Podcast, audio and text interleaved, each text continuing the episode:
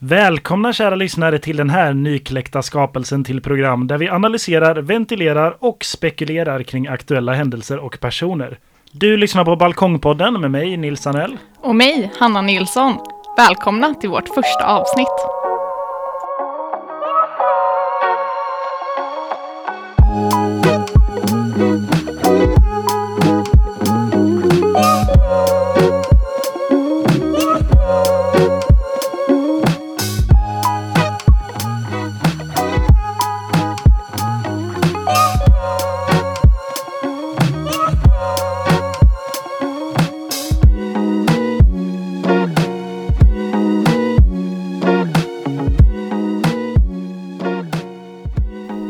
Ja, det här är alltså det absolut första avsnittet av våran nystartade podd, Hanna. Hur det känns stämmer. Det? känns bra. Det ska bli jättekul att göra detta. Vad härligt. Känns det nervöst? Ja, men lite ändå. Det känns som att man kommer eh, missa sig några gånger kanske. Vad kommer det här programmet att handla om? Lite allt möjligt. Eh, saker som vi går och tänker på. Eh, som har hänt nyligen eller som är aktuella för tillfället. Den heter ju Balkongpodden. Vill du säga något mer om varför den heter just det? Man kan väl säga att det är en hyllning till Gun-Britt Sundström som har skrivit en bok som heter Balkongbok och där hon skriver väldigt fint i början hur hon eh, sitter på, på en balkong och tittar med kikare på de som går förbi och så tänker hon små tankar och så skriver hon en bok om det. Och jag tänker att det är lite så vi vill göra här, att man sitter och tittar på det som händer runt omkring, tänker lite kring det och sen så vill man prata med någon och då gör vi detta eh, här i det här formatet. Ja, och nu är ju ni privilegierade lyssnare här och eh, får lyssna på oss när vi sitter på vår balkong som idag är en studio och kollar ut på resten av omvärlden och eh, ja, samlar tankar och funderingar och spekulationer kring det. Vilka är vi då som sitter här på våran balkong? Ja, jag heter Nils Hanell och jag läser journalistik på Göteborgs universitet. Och jag tycker väl samhällsfrågor, kultur, klimat och ja, men många andra ämnen är intressanta. Jag pluggar också på Göteborgs universitet. Jag läser till en kandidatexamen i sociologi och förutom det så har jag även pluggat humanekologi och just nu läser jag ekonomisk historia. Eh, så det är ju väldigt samhällsorienterade ämnen. Det är det jag är intresserad av. Um, klimatfrågan också väldigt viktig för mig. Um, ja, det är väl det, det om mig kanske. Det kommer nog bli ganska så mycket av samhällsorienterade ämnen i den här podden, men vi försöker sikta på liksom både lågt och högt och prata om lite triviala saker, men också lite mer seriösa saker. Och ge våran, våran syn på saker och ställa, alltså filosofera, ställa frågor och ja, försöka väcka intresse för saker. Exakt, och eh, vi kommer ju också lära känna varandra mer under programmets gång, eftersom vi inte känner varandra så väl än så länge. Så att eh, det kommer definitivt Precis. komma fram mer saker om oss tror jag. Det ska bli kul. Uh, och det är kul att ni lyssnare är med oss, vart ni än sitter och lyssnar. Om ni lyssnar på programmet eller om ni lyssnar på podden i efterhand.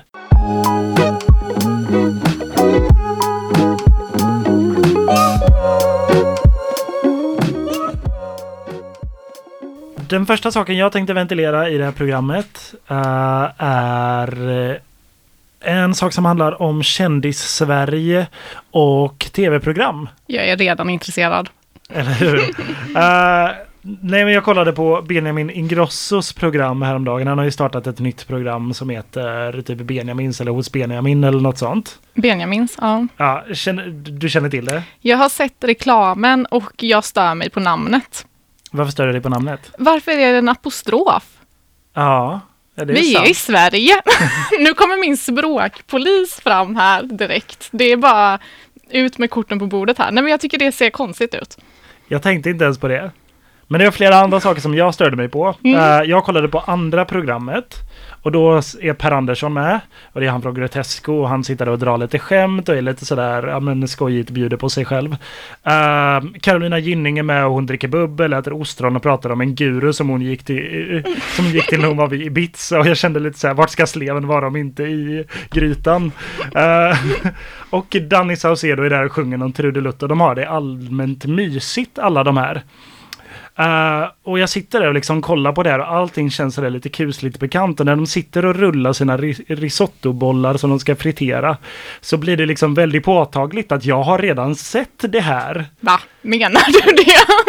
Nej men jag, jag, jag, kan tänka mig, jag vet inte hur det är med er lyssnare, men jag, eller med dig Hanna, men jag känner att det finns ett väldigt, väldigt stort utbud av tv-program mm. som på något sätt idisslar svenska kändisar som om vi inte har någonting bättre för oss att liksom kolla på den ena personen som lär sig att dansa och sen så går ner i vikt i Biggest Loser för att senare vara med i liksom Stjärnorna på slottet för att prata om hela sin livshistoria och allt som man blir hjärtekrossad för.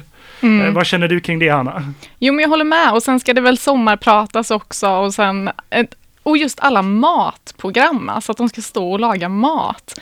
Eh, jag, jag, har inte sett Benjamins, men däremot har jag sett ett avsnitt av Renés brygga. Och det är ju liksom samma koncept, att de ska berätta något väldigt så personligt och rörande och sen ska de också laga mat mitt i allting. Och så, i, i alla program så dricker de ju också jättemycket alkohol. Mm. Det är också ett stående inslag. Ja, eh, precis. Var, varför tror tanken väcktes lite i mig, liksom, varför tycker vi om att kolla på kändisar som sitter och pratar med varandra? Och bara lär känna varandra bättre och liksom på något sätt liksom öppnar upp sina liv som vi redan har fått höra om tio gånger om. Vad, alltså, har du någon tanke på det? Oj, bra fråga. Alltså det är väl någonting som är eh, fascinerande med typ hur folk lyckas. Alltså att man gillar att kolla på lycka lyckade människor på något sätt. Eh, och ja, men om vissa också kommer från eh, Ja, men Benjamin är ju liksom född in i kändiskapet på ett sätt, men många är ju inte det och då är det väl också något väldigt eh, tilltalande i det, att ingen kan bli eh, någon på något sätt. Eh, det är väl det jag tänker på rent spontant. Jag, ja, vad tänker du? Jag tänker att jag har ju en teori. Mm, jag misstänker det. om att det här är på något sätt, alltså de här små kändisbubblorna. För att de är, de är ju inte så himla, eller det, kan, det, finns ju en del kändisar men de är ju inte jättestora de här bubblorna får man ju känslan utav. För till exempel på introt på Benjamins program så säger han att ja det kommer några idoler, några vänner till mig, bla bla bla. Men alla är ju typ kändisar som man känner till. Som jobbar inom typ mm. showbiz mm. eller med musik eller något sånt.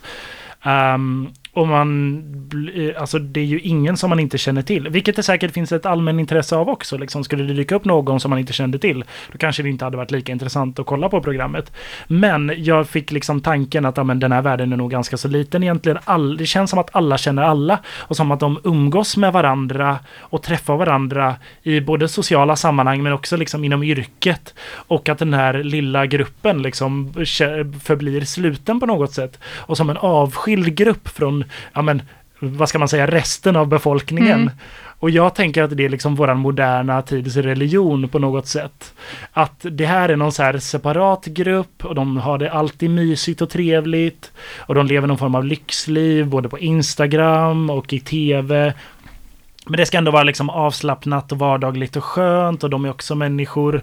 Men att man på något sätt idoliserar, eller jag vet inte om det ordet finns på svenska. Men ja, men någon slags man, kändisdyrkan liksom. Ja, men lite så att kändisarna är liksom vår tids liksom gudar på något mm. sätt. De är bara lite mer mänskliga typ. Mm. Uh, och, att vi, och att det är kanske därför vi älskar att se dem i tv hela tiden. För att vi vill liksom få reda på, kan vi få reda på någonting mer om den här personens hjärtekross som hände mm. 2005 eller något sånt. Då är vi jättenöjda. Mm. Vad tror du om det? Ja, men det låter absolut troligt. Alltså just det här att man man eh, ja, men att man ha, behöver någon eller något att se upp till.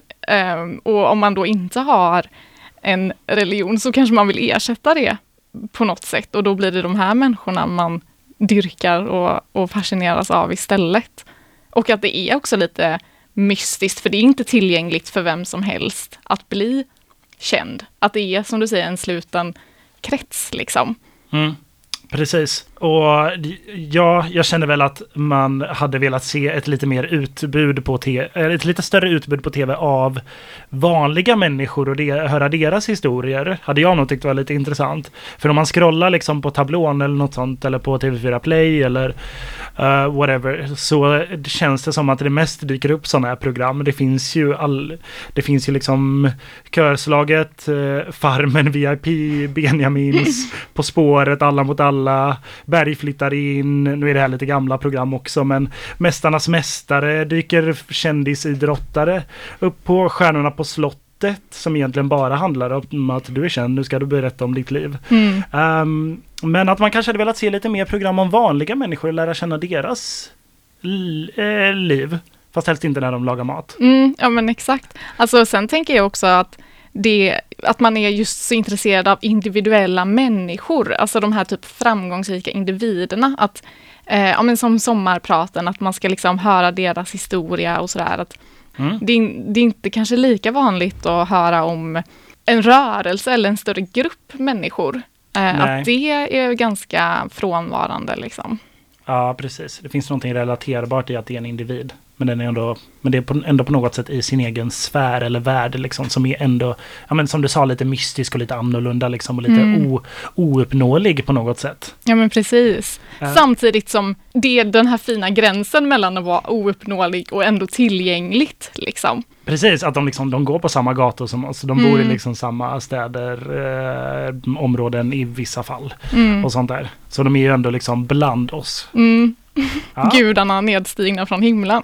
Ungefär så. Ja.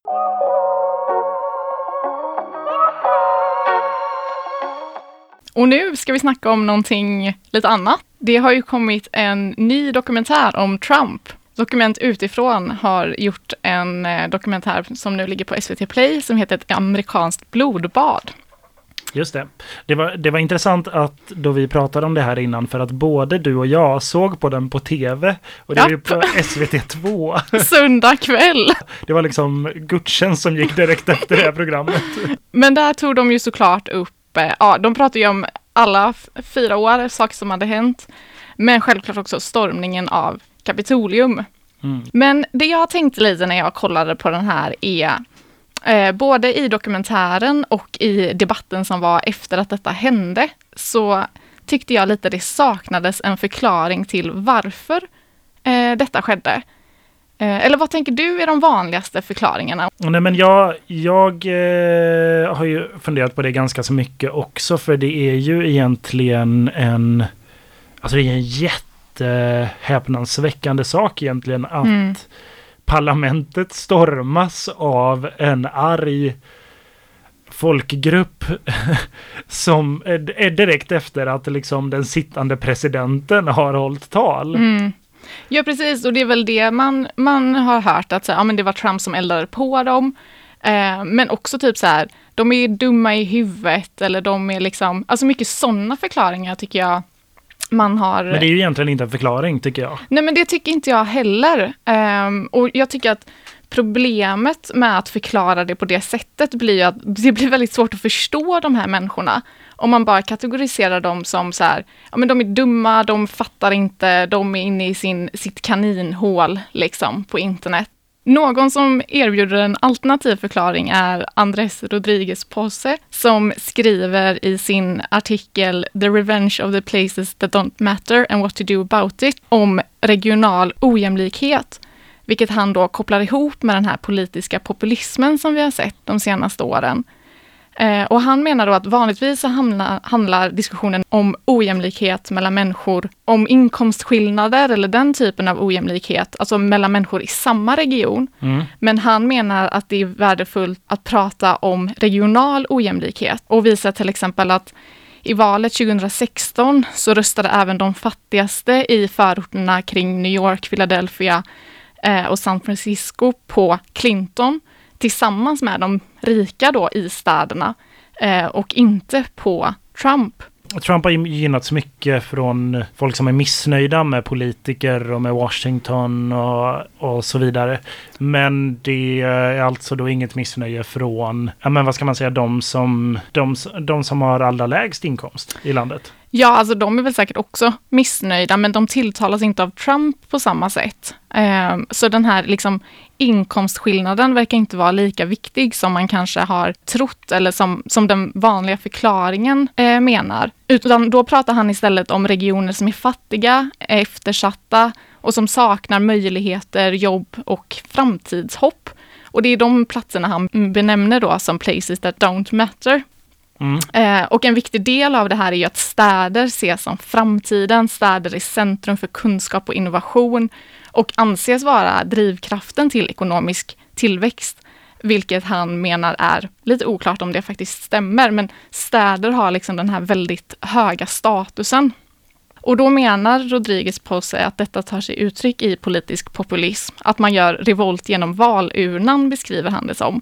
Det innebär ju lite att det spelar ingen roll vad den här andra sidan säger, alltså vad de välutbildade eh, personerna i städerna säger, för att man eh, bor man på, ett, på ett sån, en sån plats som är eftersatt, där ingen liksom investerar, där ingen bryr sig om människorna som bor där, eh, då är, är man ju såklart stängd mot vad de i städen har att säga, för att man är så emot dem redan.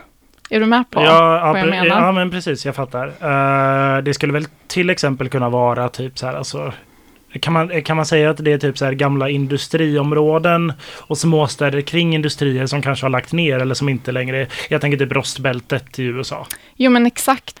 Jag kan ju bara tänka på mig själv, varför skulle jag lyssna på någon som typ skiter i hur det går för mig och platsen jag bor på? Eh, det är ju ganska rimligt att man typ inte lyssnar på dem som säger att men Trump är inte bra. Men han är ju också emot etablissemanget. Eh, ja, vilket precis. såklart är tilltalande i det. Liksom. Det är ju intressant att alltså, han, är, han lyckades ju bli USAs president till stor del för att han på ett sätt var emot etablissemanget. Mm. Och nu under de senaste fyra åren har han suttit som högsta liksom, makt över etablissemanget.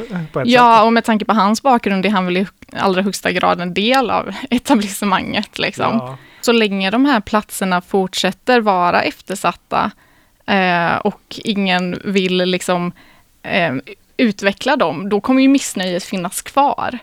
Det är ju inte något man löser i en handvändning liksom. Och det är ju inget eh, missnöje som försvinner bara genom att eh, försöka förklara varför Trump är dålig. Eh, för människor som inte är intresserade av att lyssna på det. Liksom. Nej, jag, jag kan ju på ett sätt förstå folk som är väl missnöjda för att Tänk dig att du bor i en liten småstad eller ute på landsbygden och så hör man hela tiden om hur det pratas om liksom reformer för städer, klimatreformer tänker jag framför allt på. Och att det, alltså att det är, ehm, det är eh, klimatfarligt att köra bil mm. och det är liksom man är mycket om jordbruk och problematiken kring det. Och att det dessutom inte satsas någonting ute liksom i småstäder. Eller det är väldigt få som egentligen driver för att satsa på liksom på folken som bor, eh, på, på, alltså på de platserna och hos människorna som bor ute på landsbygden. Det mesta cirkel, alltså kretsar ju kring vad som händer i städerna och politiken som gynnar de som bor i städerna. Mm, och jag tycker liksom att den här dimensionen eller konflikten mellan stad och landsbygd inte riktigt har eh, lyfts i den här debatten. Och det bara känns som en sån himla viktig del i att förstå vad det är som har hänt.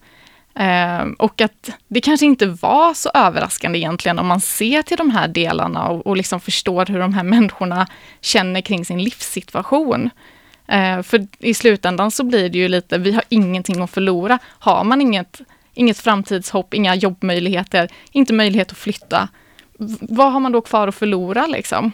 Nej, precis. Jag tyckte det var intressant att säga att det inte hade lyfts, för det tycker jag inte det gör tillräckligt mycket heller. Men det känns samtidigt som att den här klyftan bara växer. Mm. Klyftan mellan landsbygden och eh, städerna på något sätt. Um, inte som att de står i strid mot varandra, men snarare att det blir liksom, alltså det är en, det, är en, det blir skevt i prioriteringen och det, det känns som att det är många människor som kommer i kläm. Mm, ja, verkligen. Och det är väl det jag tycker är liksom eh, poängen med den här artikeln, eller ja, den här tanken som han har, att istället för att se de som stormade kongressen som typ dumma i huvudet eller vad man nu tänker om de människorna, så kan man ju också tolka det som en ganska rimlig reaktion på liksom de här ökande klyftorna och den regionala ojämlikheten. Med det perspektivet tycker jag inte att det blir så konstigt att det hände liksom. Nej, eh, det har du nog rätt i. Vi får ju också poängtera det att eh, de som stormade Kapitolium kan ju inte representera alltså alla de på landsbygden som har röstat för Trump. Det är en extrem en extrem yttring av ett, eh, av ett missnöje som finns. Eller eh, en, ja men folk som kommer i kläm. Och det är väl den allra eh, mest extrema liksom, reaktionen på det som extremister har tagit till. Ja, verkligen. Och det är inte heller något rättfärdigande av det som hände. Men jag tror det är knepigt om man, om man ser det som personer som är omöjliga att förstå. För det är klart att någonstans kommer det ju ifrån. Eh, det är inte som att man en dag vaknar upp och tänker idag ska jag storma kongressen.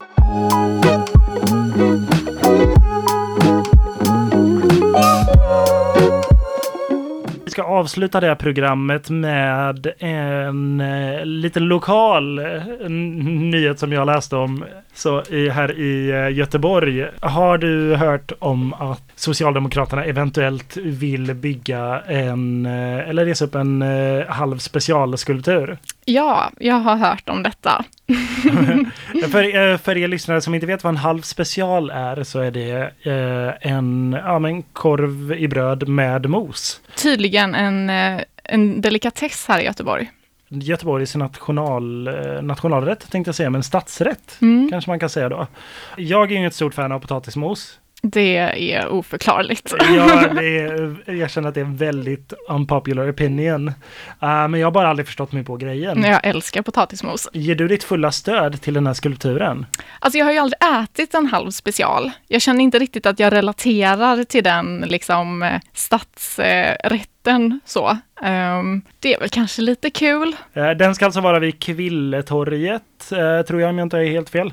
Uh, men jag kände ju spontant att det kanske inte var världens bästa idé. Jag vet inte, det kanske, jag kanske kan bli övertygad. Men jag tänker, alltså hur hade liksom korv i bröd med potatismos sett ut som skulptur?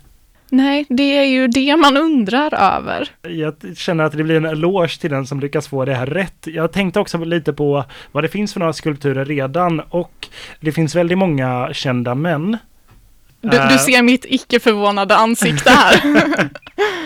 Eh, ja, det är väl så i de flesta städer att det finns väldigt många liksom kända män. Och när man går genom Göteborg så ser man ju det. Det finns ju många liksom kungar och sådär. Uh, men jag lyckades bara identifiera två stycken kvinnor med namn. Karin Boye och en barnmorska som heter Johanna Hidén. Men sen så finns det en hel del anonyma kvinnor, typ arbetarhustru, kvinna vid havet. Och jag tänker så här, hade man inte kunnat lägga till en känd kvinna istället? Mm, det hade ju varit kul. Vem vet jag inte. Men jag tänker att en känd kvinna det kanske... Det känns onekligen som det borde finnas någon. Det kanske borde prioriteras före korv med mos. Mm, det är ju roligt att en halv special kommer före kvinnorna. ja. Vi kommer att äh, lämna er lyssnare med det. Äh, vi är tillbaka om två veckor igen. Ja, eller? tack så mycket för att ni har lyssnat och programmet går att lyssna igen som podd där poddar finns. Ha det så bra. Ha det bra. Hej då.